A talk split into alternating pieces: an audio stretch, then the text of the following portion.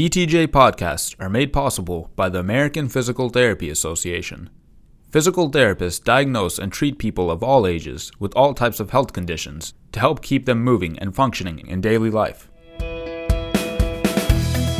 Welcome to the Craikcast from Physical Therapy. Each month, PTJ Editor in Chief, Dr. Rebecca Craik, offers her take on the articles appearing in this month's PTJ. Here is Rebecca Craik.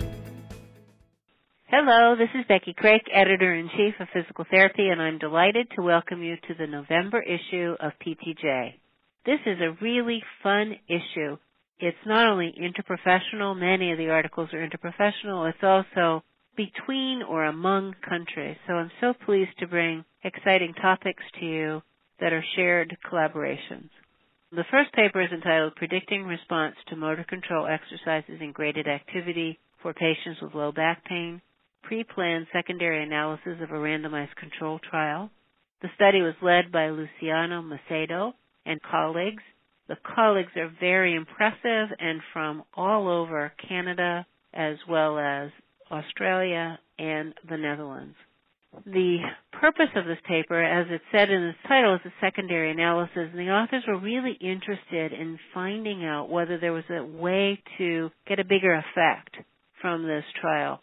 So what they did was they used a 15 item questionnaire called lumbar spine instability questionnaire as one of the variables to examine to see if there was something at baseline that would predict which types of patients responded to which of the exercises.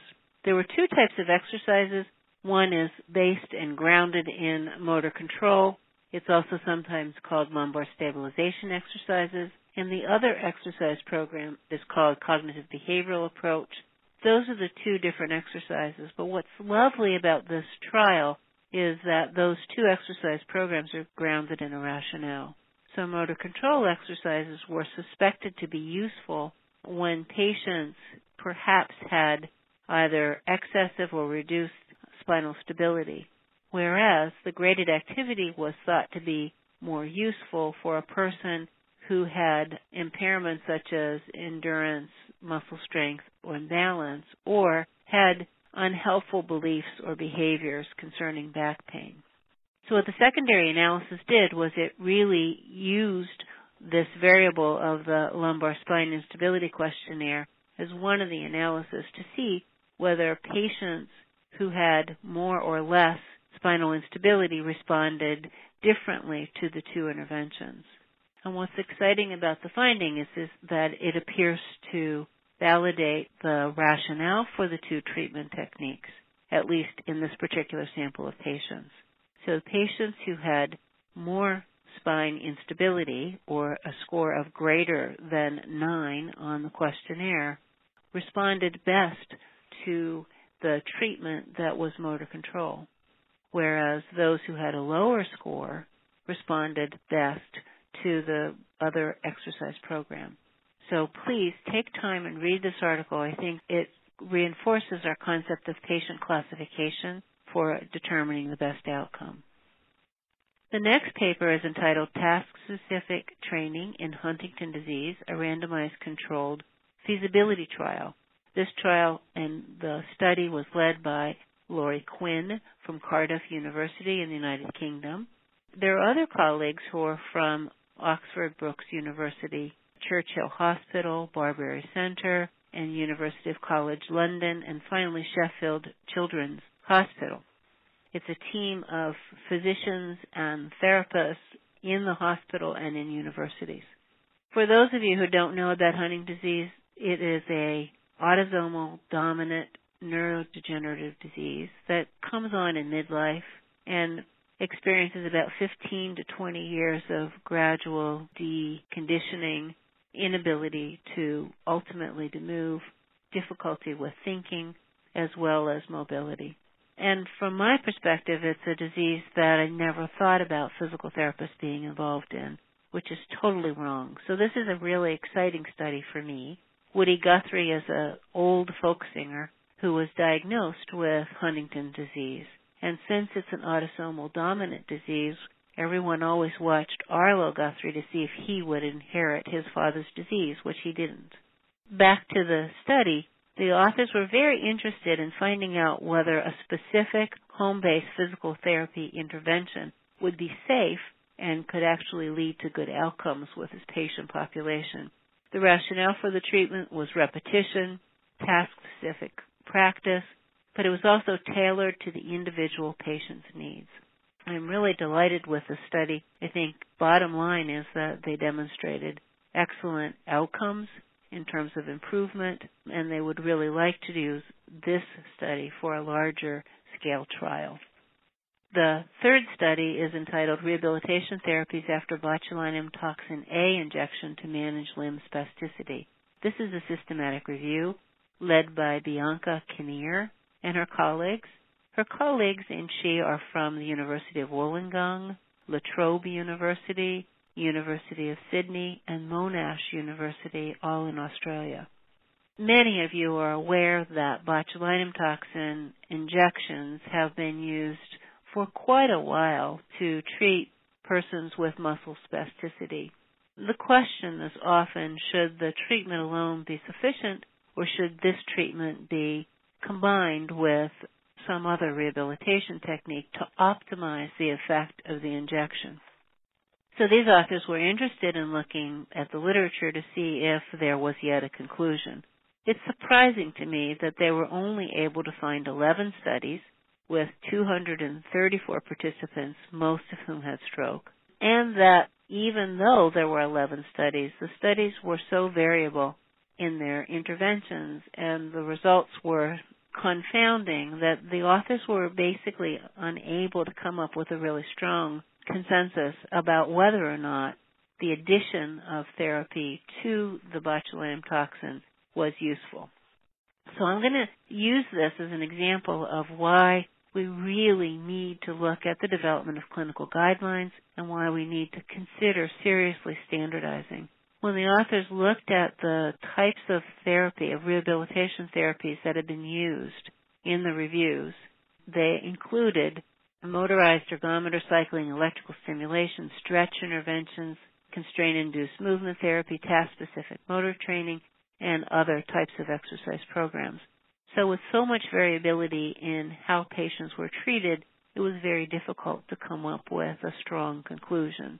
They found some evidence to suggest that combining some sort of stretch therapy with a botulinum toxin may be effective. But again, this is an area that really calls for a more systematic, agreed upon approach to rehabilitation so that we can see whether or not the therapy in addition to the botulinum toxin augments outcomes.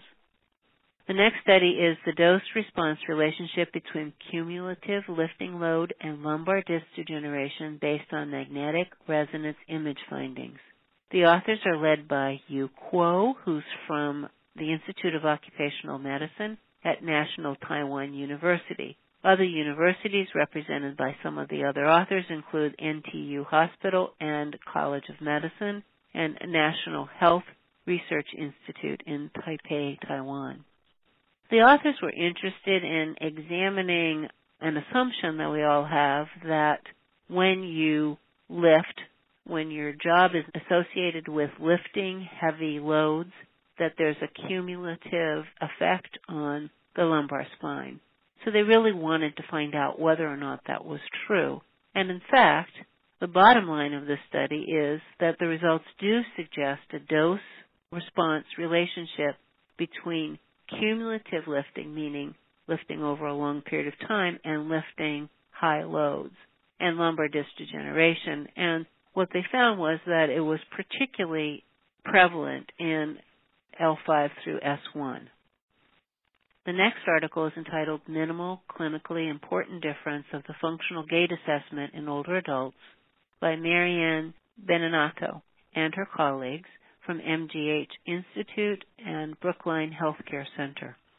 For those of you who are not familiar with the functional gait assessment, this is a modification of the dynamic gait index and the test was modified in order to improve reliability and reduce the observed ceiling effect of the DGI. So the authors were interested in determining some minimally important difference so that we would know whether when a person showed a particular change in the score, whether it was meaningful or not. What's interesting about this study is they did that not only for the physical therapist, but they also asked the patients to report whether they felt that there was minimally important difference in their performance. They found good agreement among the physical therapists and the physical therapists were four points change was sufficient for a physical therapist, but poor agreement among the patients. So I think this is a really good model, a good template for others to use in looking at other outcome measures and whether or not the change is clinically important, not only to the therapist, but also to the patient. The next paper is entitled Influences of Wheelchair Related Efficacy on Life Space Mobility in Adults Who Use a Wheelchair and Live in the Community. The first author is Brodie Sakakibara from uh, University of British Columbia, and the other colleagues are all from the University of British Columbia or the University Laval in Quebec, Canada. This study looks at persons, and there are 124 adults who use a wheelchair, who have a mean number of years of 22 years of experience with wheelchair. So this is really exploring the question of whether wheelchair related efficacy, what you feel confident in your ability to use your wheelchair, is associated with life space mobility, which means how far do you travel in your wheelchair in the environment beyond your own home, out into the community and beyond your community. And they also looked at skill and the relationship of how comfortable you are with your skill in using the wheelchair. So this was an excellent study that explored an area that we haven't really seen a lot in our literature. They used the International Classification of Functioning Disability and Health to organize the variables. So they looked at self-efficacy as a body function. Remember in the model it's body structure and function. And they looked at life space mobility as an activity in the ICF the bottom line is that as you might expect, persons who have low wheelchair related efficacy also have low space mobility. They also found that there was an interaction with skill in using the wheelchair itself. This study really provides lots of opportunity for physical therapists to consider improving a person's ability to move around in the community by being not only skilled but also confident in their skill. It also suggests that different ages of persons who use wheelchair may need to be approached differently. So please read this article. It's very thoughtful. The next paper is a comparison study of the KOOS PS and KOOS function and sport scores. The authors are Paul Stratford and Deborah Kennedy from McMaster University and the Orthopedic and Arthritic Center Rehabilitation in Toronto. Many of you are familiar with the knee injury and arthritis outcome score. You also may have heard that one of the concerns about that particular outcome score is that it's very long to deliver. And so there was a KOOS PS that was developed that was shorter. And what these authors were interested in determining was whether or not the shortened version of the KOOS PS was able to help identify patients who were candidates for either conservative or surgical management. The bottom line of this study is that the authors did not find the shortened version of the KOOS, which is called again the KOOS PS. They found that it was too restrictive and was not able to really give a comprehensive view of the lower extremity so that it was not good for recommendation. So what they suggested in a very thoughtful way is that rather than shortening a very long form, maybe that what should be done is computer adapted testing so that you can offer just a few questions that are related to that individual person's function. So I thought it was a very thoughtful paper with a good suggestion for future work. The next paper is entitled Assessment of Glenohumeral Subluxation in Post-Stroke Hemiplegia, Comparison between Ultrasound and Finger Breadth Palpation Methods, Praveen Kumar is the first author. He's from the University of the West of England in Bristol, and his colleagues are from University Hospital, Southmead Hospital as well. Many of us have been in the clinic and tried to measure the separation that occurs often in the glenohumeral joint post-stroke. And finger breadth method has been around for a very long time. It's been demonstrated that radiographic imaging is more effective. And these authors were interested in seeing whether ultrasound was another method that could be used. It would be less expensive, perhaps more accessible to the clinician to measure the separation that occurs following uh, stroke. And the authors found that in fact ultrasound is excellent. They measured the distance between the acromion and the greater tuberosity of the humerus using ultrasound methods. And they found that they were very precise and in fact were able to predict a very, very small distance, 0.5 centimeters, with accuracy. So what they would like to do is go on to determine whether or not it's useful to have more accurate measure of glenohumeral subluxation post-stroke. Certainly from a clinician standpoint, one often is looking at facilitating the activation of the muscles in the area to try to reduce the subluxation. So the question is, would this new technique be more accurate in reporting outcomes? The next paper is entitled Reliability and Validity of the Balance Evaluation Systems Test in People with Subacute Stroke. The authors are led by Butsara Shin Songkrum from Shrin Akenrat. I apologize for mispronouncing the university's name. And from Mahidol University in Thailand. This is a study that is done in conjunction with Dr. Faye Horak, who is from Oregon at the Oregon Health Sciences Center. And the purpose of the study is an excellent one. So the authors are interested in looking at the reliability and validity of a balance test in persons with subacute stroke, and that means a stroke that has been present for less than four months.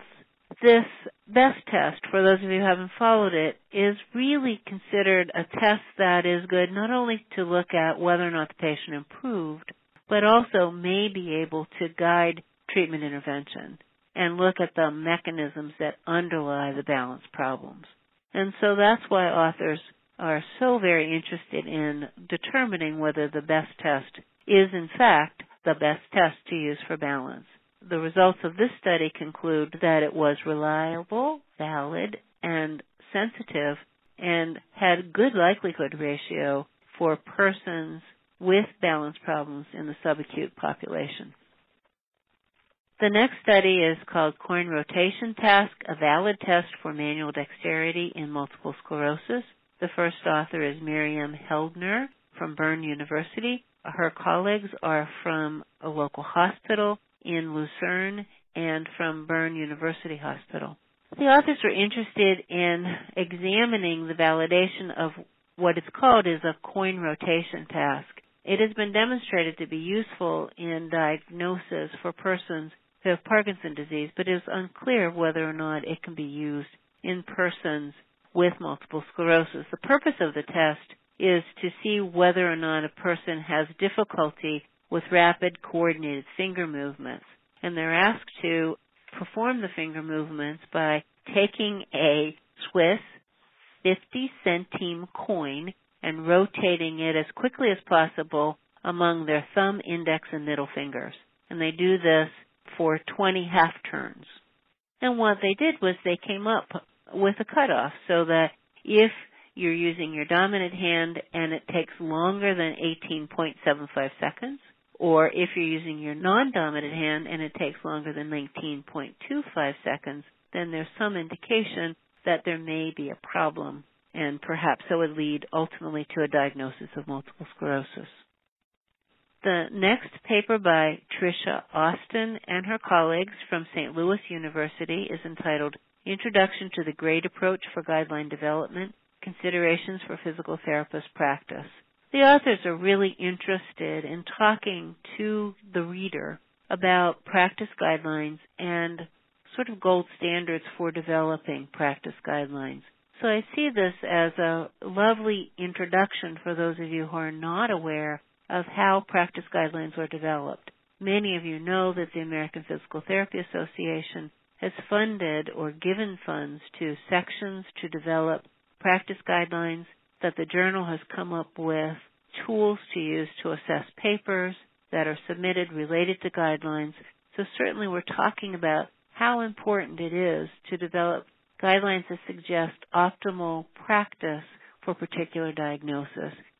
Tricia Austin and her colleagues are helping you understand how those guidelines are developed so that when someone says they have a guideline, it's very important to be able to critically review and determine whether the method used to develop the guideline was good. So thank you for submitting that article. The final paper is entitled Use of the Theoretical Domains Framework to Develop an Intervention to Improve Physical Therapy Management of the Risk of Falls After Discharge.